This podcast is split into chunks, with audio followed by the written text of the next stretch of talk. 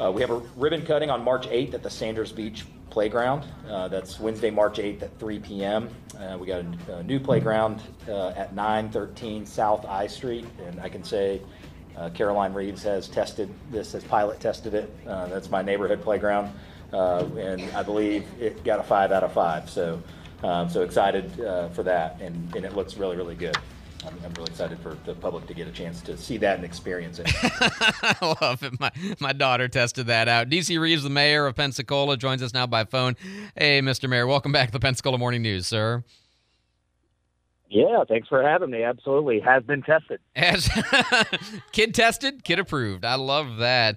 Um, Right. one, there was a bit of a news note yesterday, a couple, a couple of news notes over the last couple of days related to things the city is doing. One is, um, I guess, um Monday, and I don't really watch the CRA, so I apologize. I'm a little behind the curve on this, but uh, PNJ's got an article out about this Belmont DeVilliers building, the old uh, Smith's Bakery. That's the northeast corner of Belmont DeVilliers, that big building with the murals on the side, across from Dwarf and across from Five Sisters. What's going on here? Yeah. So ultimately, um, you know, we had heard word that there was a you know foreclosure pending this month, uh, potentially on that property, and Reverend John Powell, who's made such an impact in uh, our community as a whole, and certainly in, in the Belmont DeVilliers neighborhood, you know, helping out children and all these different things. Um, you know, that that property has the old Smith's Bakery on there, which is is one of the eleven uh, to save in the state of Florida. It's been designated as that. Uh, you know, and so um, you know when you hear foreclosure and and you wonder what's the future of that, and, and knowing that um, someone could purchase this, and it and uh, not you know we could lose some of that his, history, and certainly the neighborhood, and that's such an important intersection in our city. Um, could lose any say of what happens from this point forward. So, uh, you know, for the generational future of the block. So, um, we, you know, we're trying to step in and see if there's anything we can do, if we can help shape that future and work with the Reverend. At the end of the day, it's his property, and, and if he can raise the money in these last few days, great. That's awesome. You know, uh, it, that helps us uh, achieve a, a line goal. But if not, uh, what we're really looking to do is uh, make sure that that uh, uh, that we can preserve the history of that building and also preserve the history of the, future of that neighborhood for generations to come. What would your picture be? What would the what would the you know DC Reeves magic wand future be for that building? Yeah. Um, uh, look, I, I think it's um, it, obviously we talk so much about affordable housing, and, and so when you're talking about a parcel of that size, over two acres, you know, we're we're looking for opportunities uh, to uh, invest in uh, attainable housing around the city. You know, whether that I mean, think about that. It comes in many forms. I mean, a, a developer comes in and says, "Hey, we'll make X percent of units, you know, affordable if you'll give us X tax abatement." You know, those kinds of subsidy opportunities. Well, this would just be another version of that. But the truth is, you know, what we want to do is get in and listen to Reverend Powell, listen to the community members, and say, "What is your vision for this place?" And and of course, it's going to have to fold in logically with a public-private partnership, but um, you know, I think we can really accomplish two key wins here. One is the true historic preservation, and two is uh, to solve a need, uh, you know, uh, with attainable housing, and uh, you know, keep the character of that community and keep, um, you know, again, such an important intersection um, for for our city, for uh, that neighborhood, decades and decades of history, and uh, you know, we just, I, I just felt like this is if you have a CRA, uh, what is literally a community redevelopment agency, this is something that should be pretty high on the list. Uh, you know, when you talk about a project like this, to make sure uh, that the future is bright for whatever happens. Yeah, I mean, you would think that's kind of like uh, bright line A zone of what a CRA would be able to work on would be something like this. I agree with that. Uh, you made a kind of a oblique announcement yesterday in your press conference where you said that the monument to women veterans, and I assume you actually meant the uh, museum to women veterans that currently occupies the Amtrak, the old Amtrak building, the railroad station, um, that they are wanting out of their lease. Um, I had actually tried to get in contact with uh, Michelle Caldwell yesterday. I wasn't able to reach her. Um, do you know what's going on? I mean, it seems like a backtrack for them, and you know, do you know whether the is the monument still on the like? Where are we at with those two projects? Yeah, I, I don't have a ton of details on their side in terms of you know uh, future location or or you know the future of the project. Um, you know, we had had some conversations about um, you know the future of, of the lease of the building, and and um, and then you know we received this letter uh, on March 3rd. Or well, it's dated March 3rd. We received it, I believe, on Monday um, to say, hey, you know, we're looking for a you know a, an amicable um, you know to be let out of the lease, and certainly we're we're going to uh, honor that and work with them uh, any way that we can, both in that request and you know certainly open minded about um, you know the future if if a monument was going to be in a park or you know anything like that. Um, you know we we wish them nothing but the best, and um, you know and I made the point uh, in the press conference that the coincidental conversation around Amtrak and passenger rail, you know, the first question I, I assumed that I would get was, well, has this, you know, been egged on by uh, the potential right. of Amtrak to come to Pensacola?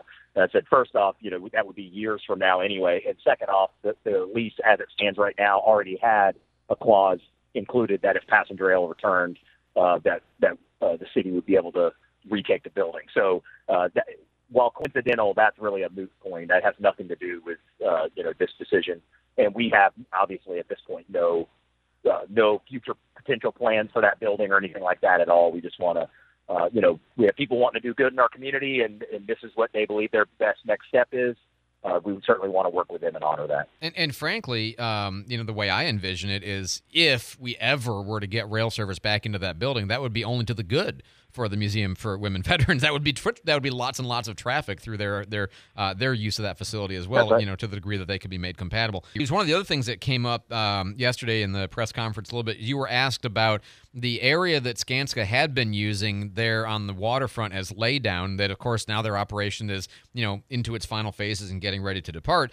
Uh, there'd been talk about the city trying to acquire that whole thing, what could be used, what could be done with it, and all of that. And uh, I know this is sort of like, you know, big picture, maybe pie in the sky type stuff, but do you have an intent to try to pursue that? Is it more of an open to ideas phase? What's your thinking about that property? Yeah, well, you know, to repeat myself over the weeks, you know, I say my largest paranoia is missed opportunity, and you know, uh, the at the end of the day, uh, property on the water in the city of Pensacola is extremely finite. Um, so I, I do think, kind of like the conversation about truth for youth, I think it's the duty of the city of Pensacola to look at opportunities like that when we know um, that, uh, that that it's not it is not infinite. Mm-hmm. We've got that so a 21 and a half acre parcel uh, on Bayou Chico in the city limits. Um, it, it certainly has its limitations, right? This is not deep water uh, the way that port is. It's got a bridge that uh, something that would have to get under. But um, you know, we should be looking at every opportunity, and so certainly that's uh, you know, it hasn't left more than conversation at this point, but it's uh, something that we're considering.